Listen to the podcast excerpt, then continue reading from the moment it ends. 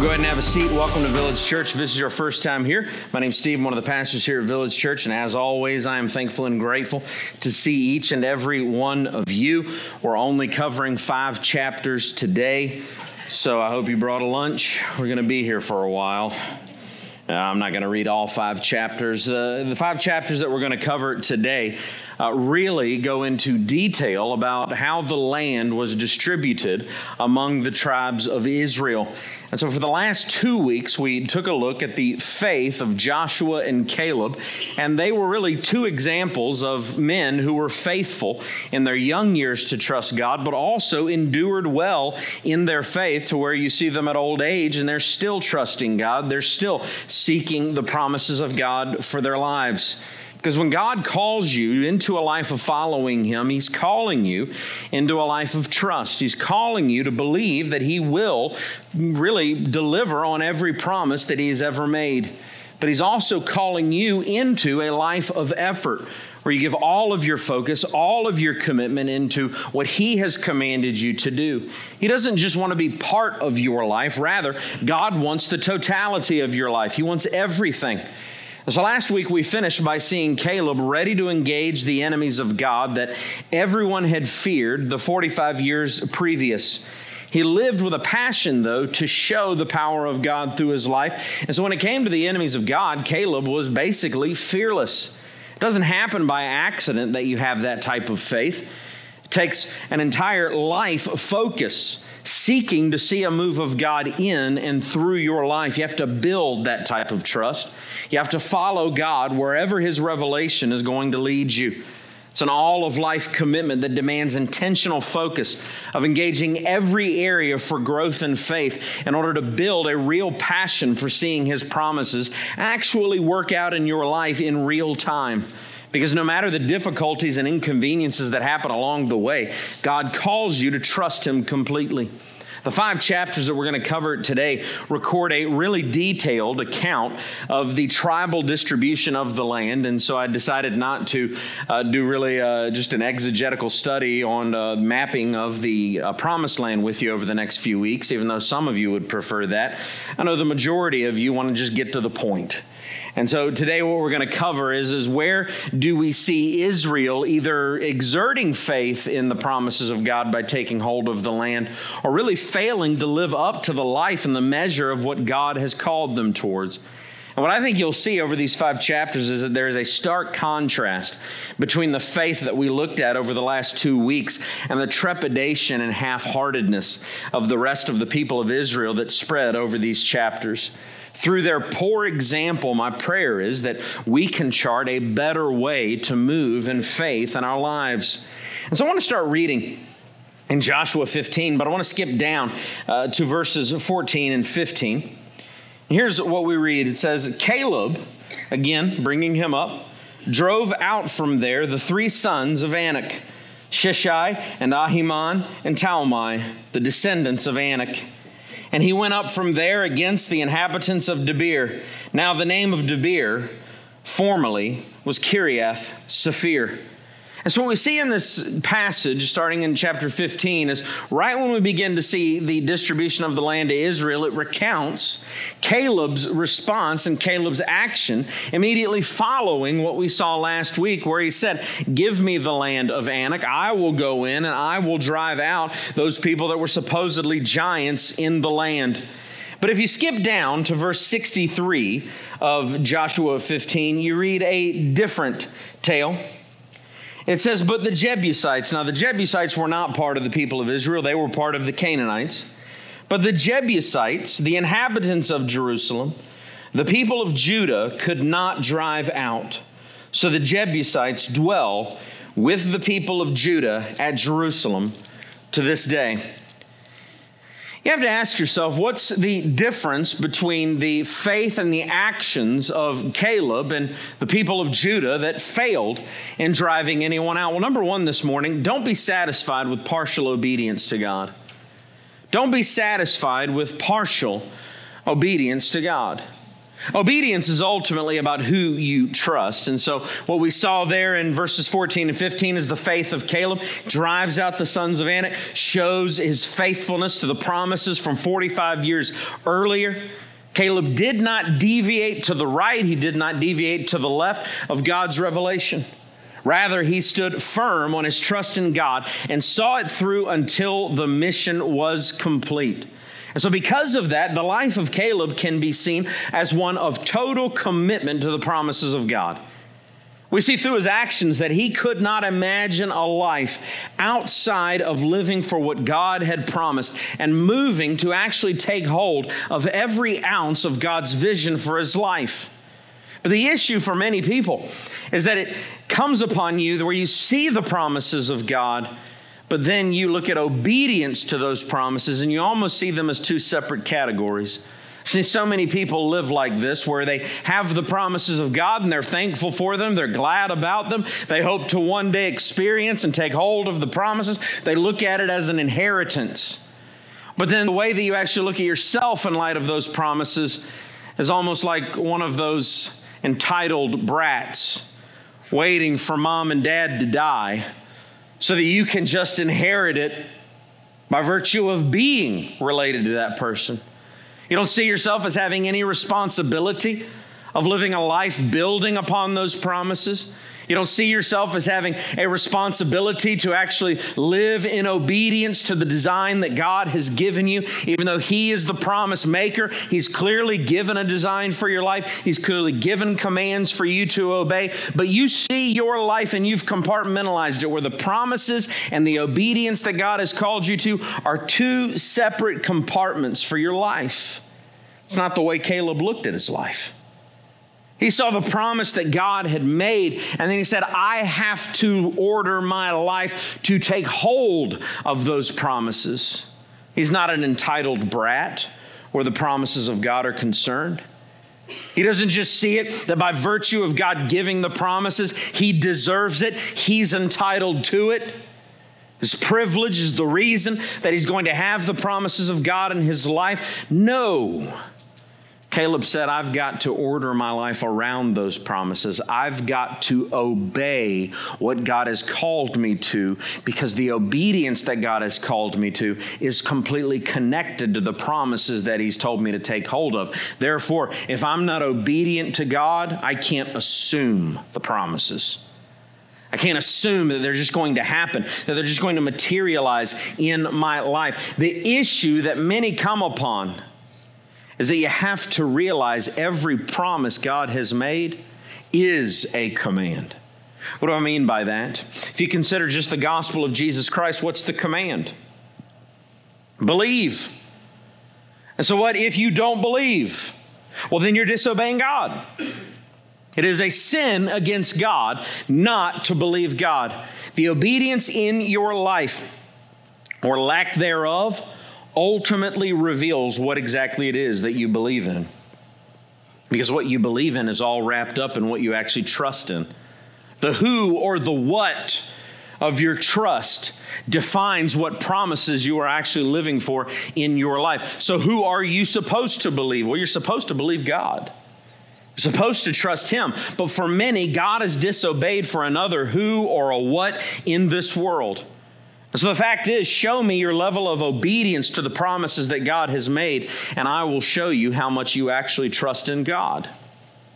You are obeying something or someone in this life. You are seeking something or someone in this life. But the question remains it's going to be spelled out by the very actions that you partake in in this life. Is it God that you trust? Or is it something or someone else? Because it's actually double mindedness in this passage that leads to the ruin of Judah. One of the great difficulties of the Christian life is recognizing more of your sinfulness and more of God's gracious work through and in your life. And as you recognize more of your sinfulness and the greatness of God's grace in comparison to your sinfulness, your repentance will grow in regards to both of those realities if you are a true believer. But the fact remains that if you don't grow, then there's a problem.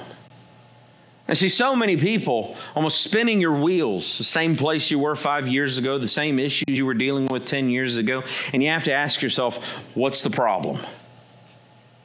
And really, there's a problem if you don't know that there's a problem. Because many people don't know. Oh, I'm just living a static reality. I'm not growing in my faith. Everything's great. God's promises are still true. Yes, promises are still true. But the issue is, if you haven't moved in 10 years, guess who's not going to take hold of those promises? You. You know, I can promise you right now, according to God's word, you're not going to see a single one of God's promises in your life if you're not growing in your faith. Because if you're not growing in your faith, then something or someone else is Lord of your life. It's not Jesus Christ. We miss so much of what God has for us in obedience because we refuse to label the alternative for what it is. You're not just weak, you're not just making mistakes. You don't just have a little faith. No, friends, you're not just experiencing lack of victory. You know what you're experiencing? Disobedience. Jerry Bridges said years ago much of the failure of the Christian life is we refuse to label our sin for exactly what it is it is disobedience. And so when we get down to Joshua 1563, we see the juxtaposition between the faith of Caleb and the faith of Judah. There's a half heartedness with Judah. Judah moved in to Jerusalem. And so they're probably high fiving themselves, patting themselves on the back, looking at each other, saying, Great job. We moved furniture. But they never got around to telling the Jebusites to hit the bricks. They never got around to saying, Jebusites, get out or die. They never got around to absolute total obedience to God. They settled for so much of what I see people settle for today partial obedience, half hearted obedience, or what the book of James calls double mindedness. In James chapter 4, verse 8, I think we have a great revelation of what took place in Joshua 15. He says, The half brother of Jesus writes, and he says, Draw near to God, and he will draw near to you. That's the reality. God will draw near to you if you'll believe. Cleanse your hands, you sinners. And then we like, well, I don't like that part. Grace, grace, grace, God's grace greater than all of my sin. But then we don't get around to dealing with our sin, do we? He says, Cleanse your hands, you sinners, and purify your hearts, you double minded. And that's a fascinating term. You won't see it anywhere else in Scripture. Doug Moo, the great commentator, theorizes that James actually created this term because you don't see it often in, uh, in antiquity. You don't see it often in Koine Greek. But he uses this term twice in the book of James. He uses it in chapter 1 and then he uses it again here in uh, chapter 4. And a term literally means to have two souls, double souled. It means to have two combating allegiances within the core of your being. And for James, what he's writing about is this allegiance to the world but trying to have a double allegiance in your life, where I can have one foot in the things of this world and another foot in the things of God. And James says you're double minded and it's never going to work out. And this is actually the sin that the grace of God needs to conquer in your life. And what was James's answer to double mindedness? Draw near to God. Because when you seek God, it demands an all out effort. It demands all of you. You cannot have a double minded faith when you are seeking God, because when you seek God, it is inevitable that you will repent of sin. You can't cleanse your hands, you sinner, and you can't purify your heart apart from repenting of sin and turning your life to Jesus Christ. What James is saying, in other words, only one of your minds is going to survive. And it's not a given that it's the one for God. Because if you only have half a brain for God, you got no brain for God. It's like a child being told to clean his room, and then you go into his room an hour later, he's sitting there, the room is still a mess, and he says, But at least I showed up. He says, But I'm here. I moved into the room. And what your child is saying is trying to do a Jedi mind trick on you. It doesn't work. He thinks his presence, he thinks his partial obedience to your command will distract you from his total disobedience to your actual command. You think showing up here every week pleases God? It's partial, isn't it? But it's not total. God wants what happens to you in the gathering to transform your life when you leave. God demands total obedience. Jesus was clear in Matthew 24 when he said, You cannot serve two masters. You'll either love one and hate the other. That's the only way that it's going to work out in the struggle for Israel in this passage is that their half heartedness was a double minded faith. They wanted the blessings of God, but they didn't want to pay the price for it. They didn't want to make the sacrifice. They didn't want to have the hard conversation with the Jebusites. Because what if the Jebusites don't respond well? What if the Jebusites beat them? What if the failure first at Ai happens again and the Jebusites are more powerful than they are? Judah was satisfied with partial obedience to God. But as James wrote, if you draw near to God, he draws near to you through grace. But that changes the very makeup of your soul. With God, there is only total obedience or total disobedience. There are no half measures with God.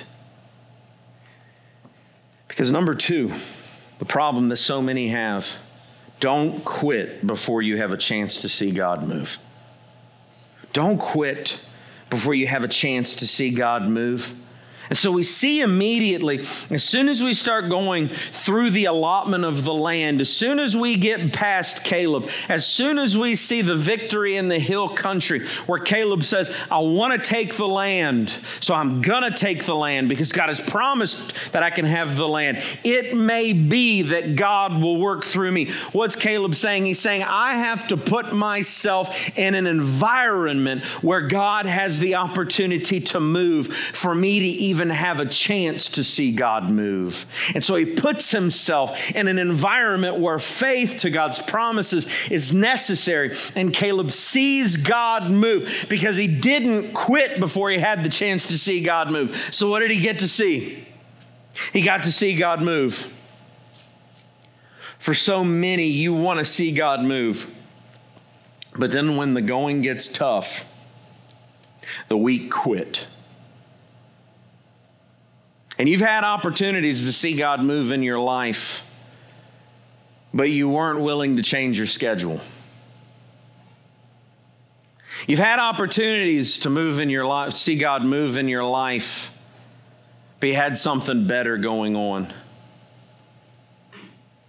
It's one of my favorite things. This is going to be a little bit of a rabbit trail. It's one of my favorite things to see. We plan a lot of events here. We, we, we want to see people from the community come and experience the environment the village has to offer so that maybe they'll give us the opportunity to preach the gospel to them, whether it's on a Sunday morning, whether it's in a community group, whether it's in a discipleship group, whether it's me, whether it's you. I don't care who it is. I just want people to hear the gospel.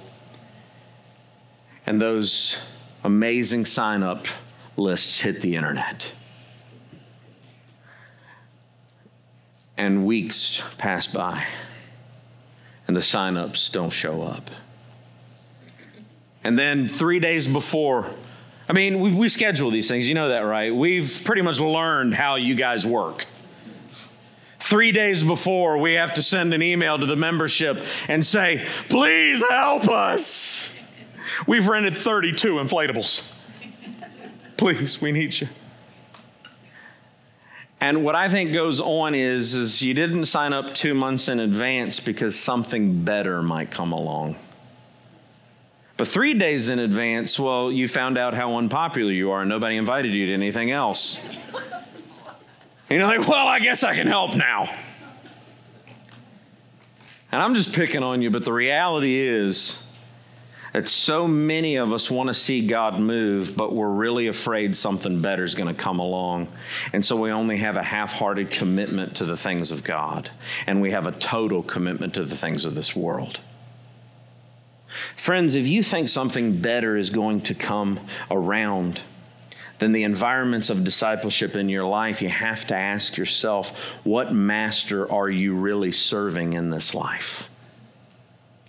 What is it that is actually commanding the faith in your life? Because every time Israel is mentioned in these passages from 15 to 19, you see a total contrast with the faith of Caleb. Keep referring back to his faith because it is so inspiring, and everything that I read from 15 to 19 is so uninspiring. Skip down to Joshua 17. I want to start reading in verse 14. He says, Then the people of Joseph spoke to Joshua. And I love this because the people of Joseph represent two different tribes in Israel after the two sons of Joseph. But they label themselves as the tribes of Joseph for obvious reason. You want to know why? Because Joseph was an inspiring figure. Joseph had every reason to get mad and walk away from God. And Joseph just kept believing, Joseph just kept trusting beaten by his brothers, sold into slavery by his brothers, a slave in Egypt, accused of rape in Egypt, sitting in a prison cell for probably more than a decade in Egypt. Then he's redeemed out of that prison to become second in command of Egypt so that he can save his family. And he looks at his brothers after saving their lives at the end and he says, What you meant for evil, God meant for good. What faith? Now compare that to the faith of the tribes of Joseph. Then the people of Joseph spoke to Joshua, saying, Why have you given me but one lot and one portion as an inheritance, although I am a numerous people? Since all along the Lord has blessed me. And Joshua said to them, If you are numerous people, go up by yourselves to the forest, and there clear ground for yourselves in the land of the Perizzites and the Rephaim, since the hill country of Ephraim is too narrow for you. The people of Joseph said, Well, the hill country is not enough for us. All of the Canaanites who dwell in the plain have chariots of iron. Both of those in Beth Shean and its villages, and those in the valley of Jezreel. Then Joshua said to the house of Joseph, to Ephraim and Manasseh, you are a numerous people and have great power. You shall not have one allotment only, but the hill country shall be yours. For though it is a forest, you shall clear it and possess it and to its furthest borders. For you shall drive out the Canaanites, though they have chariots of iron and though they are strong. I hope you didn't miss what happened in this passage. They come to Joshua and they complain. They say, There's a whole lot of us and there's not enough land. And Joshua says, Cut down some trees. And their response is, But that's hard. I don't think you know how hard that is. And then he says, And you've got that valley over there. And they're like, Have you seen those chariots? We might actually have to fight for it. Keep in mind, they saw Jericho fall. Keep in mind, they saw Caleb's faith. Keep in mind, they've seen God deliver on his promises. They've seen God defeat enemy after enemy, and they've heard the promise if you move in and tell them to leave, they will leave. And the tribes of Joseph, the descendants of this great man of faith, their response is Can someone else do the work for us? It's a shocking contrast I mean, I love the juxtaposition between Joshua 14 12 and what we see here. In 14 12, Caleb is speaking. He says, Now give me the hill country of which the Lord spoke on that day. For you heard on that day how the Anakim were there with great fortified cities. It may be that the Lord will be with me and I shall drive them out just as the Lord said. Now think about what the tribes of Joseph say. They're not ready for a fight. They're just ready to sit around and let somebody else give it to them. That's not how any of this works. Such an irony that these are the descendants of Joseph. They are afraid that they might have to put forth a little bit of effort to take the land. And they say, Joshua, you sure are asking a lot of us. Friend, when God says move, don't hesitate. When God says take it, don't wait for somebody else to do it for you. So, what does Joshua have to do? Well, Joshua has to do what he always does he gives them a pep talk. He even goes down and explains the logistics of why this should work out for them. He counts them and he says, You got a whole lot of people to do the work. He says, So go do it. Reality is that many people want everything delivered to them in a prepared package.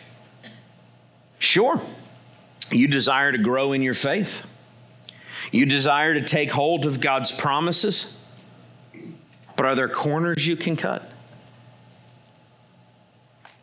Is there a way that you can do as little effort as possible and still grow like those that make sacrifices in their lives?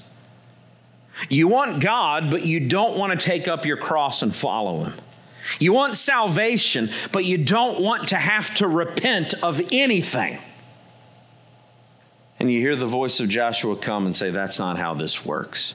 You've got the strength, you've got the opportunity, you've got the promise. Go take the land and make it livable.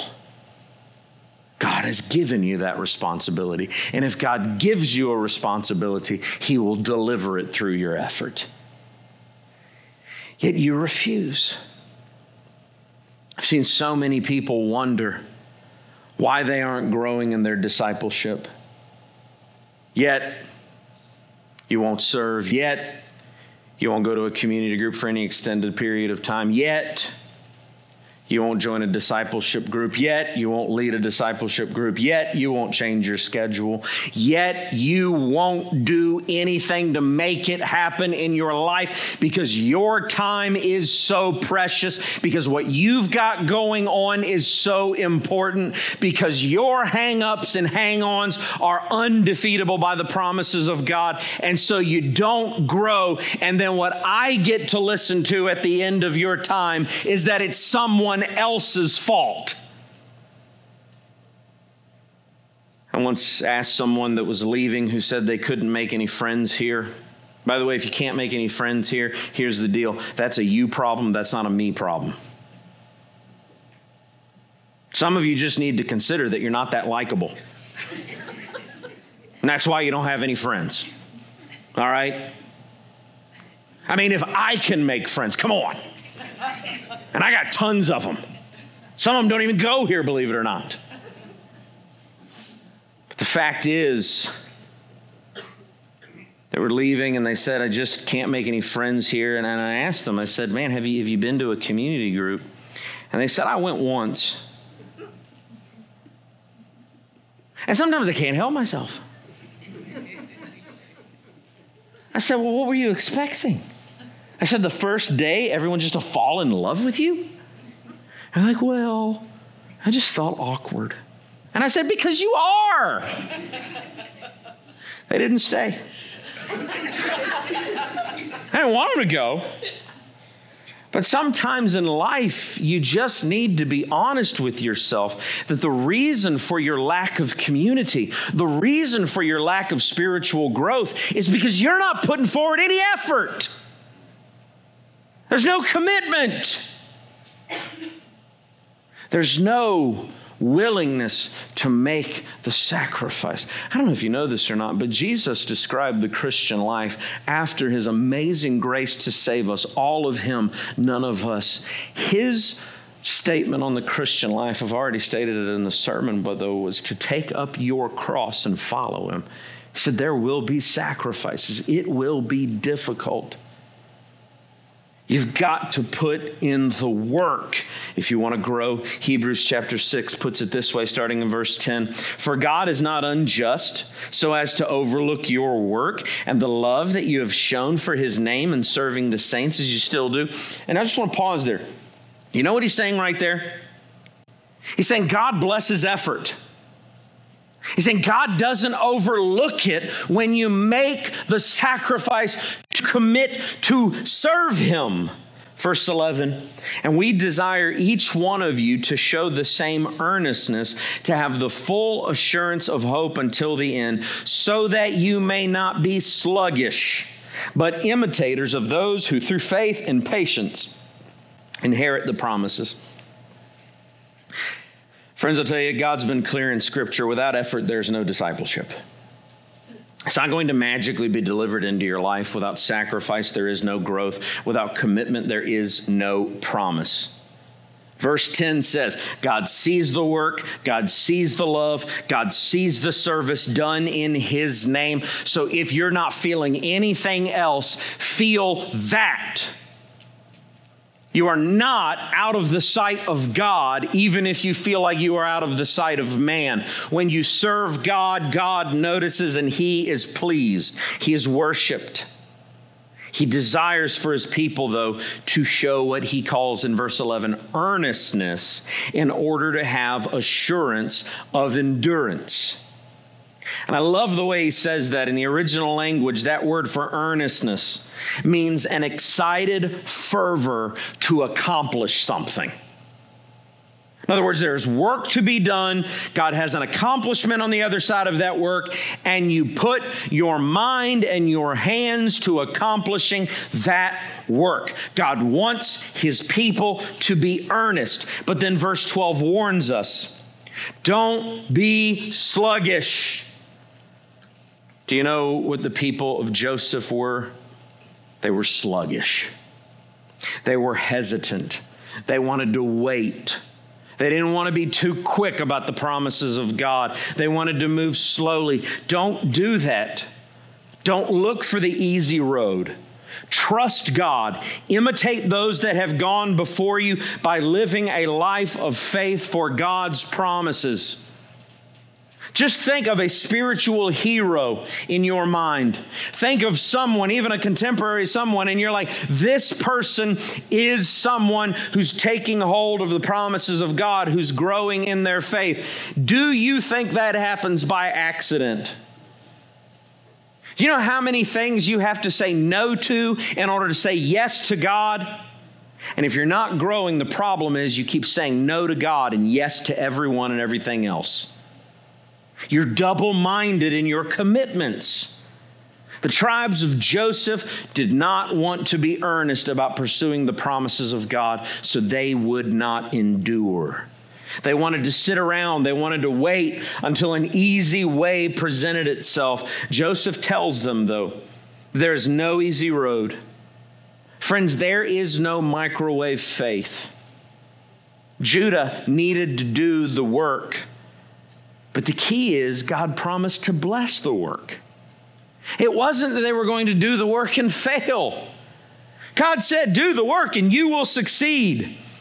But yet they hesitated. Then in Joshua 18:1, we see the reality of the landscape. Text ends in verse 1 by saying, The land lay subdued before them.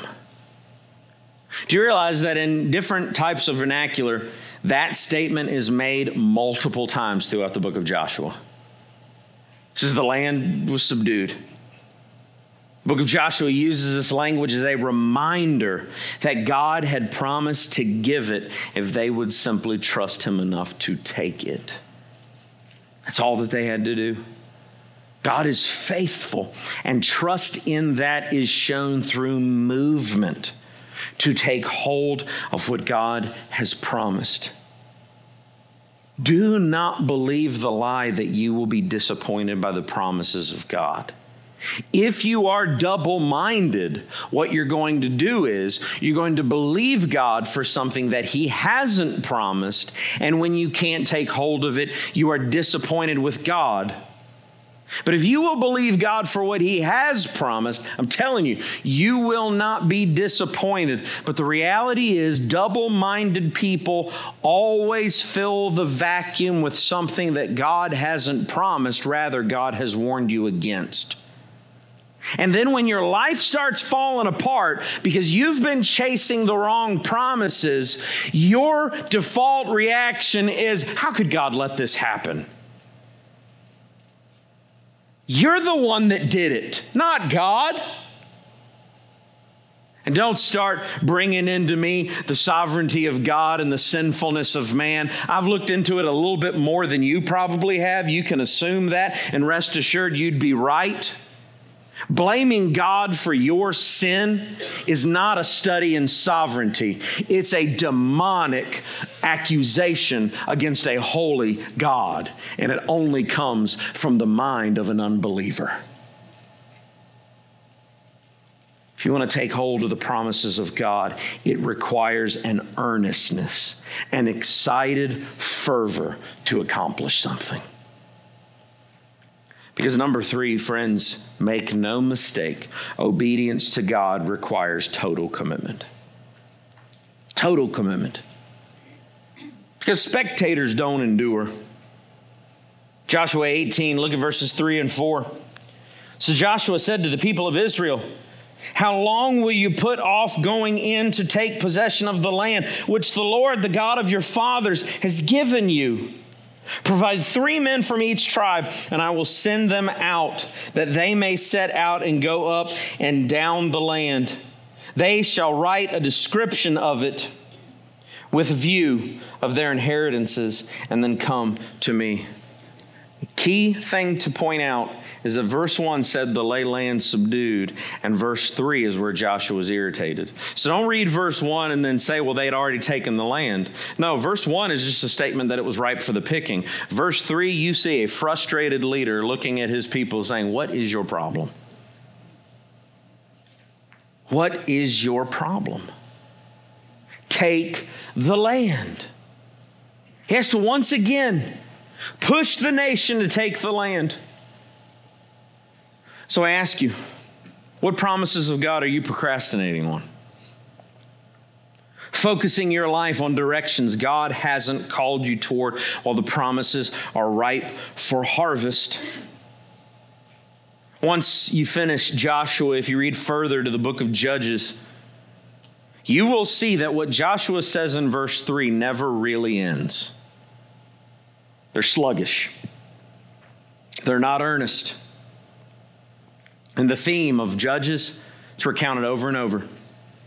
Every man did that which was right in his own eyes. If you won't take the promises, you will stop thinking about the promises. And when you stop thinking about the promises, you stop trusting the promises. And when you stop trusting the promises, you start trusting yourself. And every man does that which is right in his own eyes. And I don't know if I need to tell you this, but that's not a good thing. A whole lot of terrible happens in the book of Judges. I've heard people try to use certain passages in Judges to justify certain things. Please don't do that. It's a terrible book. Nothing good happens, it's all negative examples. When you won't live for the promises of God, when you ignore His revelation, you do that which is right in your own eyes, and you ultimately end up reaping exactly what you sow. There's only one way to know you are living for God's righteousness, and that is His revelation. That is His word. And Israel had it, and Joshua kept reminding them of it. And God was clear with Israel take every square inch of the land. That procrastination that they had, though, was the result of ignoring God based on what seemed easier in the moment. And so I ask you, how often are you waiting for a better time to obey God? Are you waiting for it to be more convenient? It never will be. Are you waiting for when less sacrifice is required? Well, that would be a new version of Christianity that's never going to exist, friend. Are you waiting for when you feel a little bit better? Are you waiting for that magical thing that I always hear when things calm down a little bit? I've been waiting for things to calm down for 25 years. They just keep ramping up. Use whatever pithy excuse you want to, it's always the same. You are doing that which is right in your own eyes because you don't, at the end of the day, really care that much about the promises of God. Because if you did, you would be ordering your life around them. It's all for God's glory or it's all a waste. In Joshua 19, we see another juxtaposition take place. If you look at the beginning of 19, well, not really the beginning, it's really further towards the end, you'll see in verse 47 when the territory of the people of Dan, another tribe, was lost to them. Hebrew is interesting there. It's lost by them, lost to them. But ultimately, everyone agrees what happened is, is Dan lost part of the land after they'd taken it. So the people of Dan went up and they had to take a different land. They were able to capture it. The realization is the same. Dan got sluggish, they didn't obey God fully, and they paid the price. They lost something. Be warned, sin will cost you the promise if there's no repentance. You may believe the lie that it won't, but it always will. Then consider verses 49 through 51. Joshua's response to the promises of God. When they had finished distributing the several territories of the land as inheritances, it's kind of like a parent at a meal. Once you're finished making sure everybody else got to eat, then you get to eat. And that's Joshua's leadership. He distributed the land to everybody else. And then he got an allotment of the land. Verse 50 By command of the Lord, they gave him the city that he asked, Timnath Serah, and the hill country of Ephraim. And he rebuilt the city and settled in it. That's where I'll stop. That's what it looks like to be earnest. That city had been completely destroyed in battle. And Joshua said, I want the destroyed city because I'll just rebuild it in the name of God. So, unlike Dan, unlike Judah, unlike the tribes of Joseph, Joshua goes in and he gets to building at an old age. When it's his time, he's not sluggish, he's earnest. 1 Corinthians 10:31 has always been true north for my life. The text says whether you eat or drink or whatever you do, do all to the glory of God. A simple command with massive ramifications. According to the Apostle Paul in this text, you have two options. You can either do everything in your life to God's glory or you can do it to your own. Even down to simple issues of eating and drinking. He says, You're either eating a meal to get full or you're eating a meal with the realization that God provided every bite, and you are so thankful, and you realize that the glory of God even exists in the dinner that you are eating tonight. When you do it to God's glory, things that look lost get rebuilt. It takes a total commitment, though. But when you do it to your own glory, things fall apart. Territory is lost. Will you, though, live by faith, friend, or will you live for yourself, trying to be double minded, just using the Christian faith as an opiate to convince yourself everything's okay when it's not? A few application points this morning. First, admit that partial obedience is still disobedience. Admit that, because it is. In every moment of your life, when you're not fully giving your life over to God, just be honest with yourself. Just don't lie. Secondly, cleanse yourself of double mindedness. Get rid of it. And how do you do that? You draw near to God, He'll draw near to you. Thirdly, do not hesitate when God says move. That's the biggest flaw. I see so many people who are comfortable in life. God says, make a change, and you immediately think, but that might disrupt what I got going on. Yeah, it will. But that's a good thing.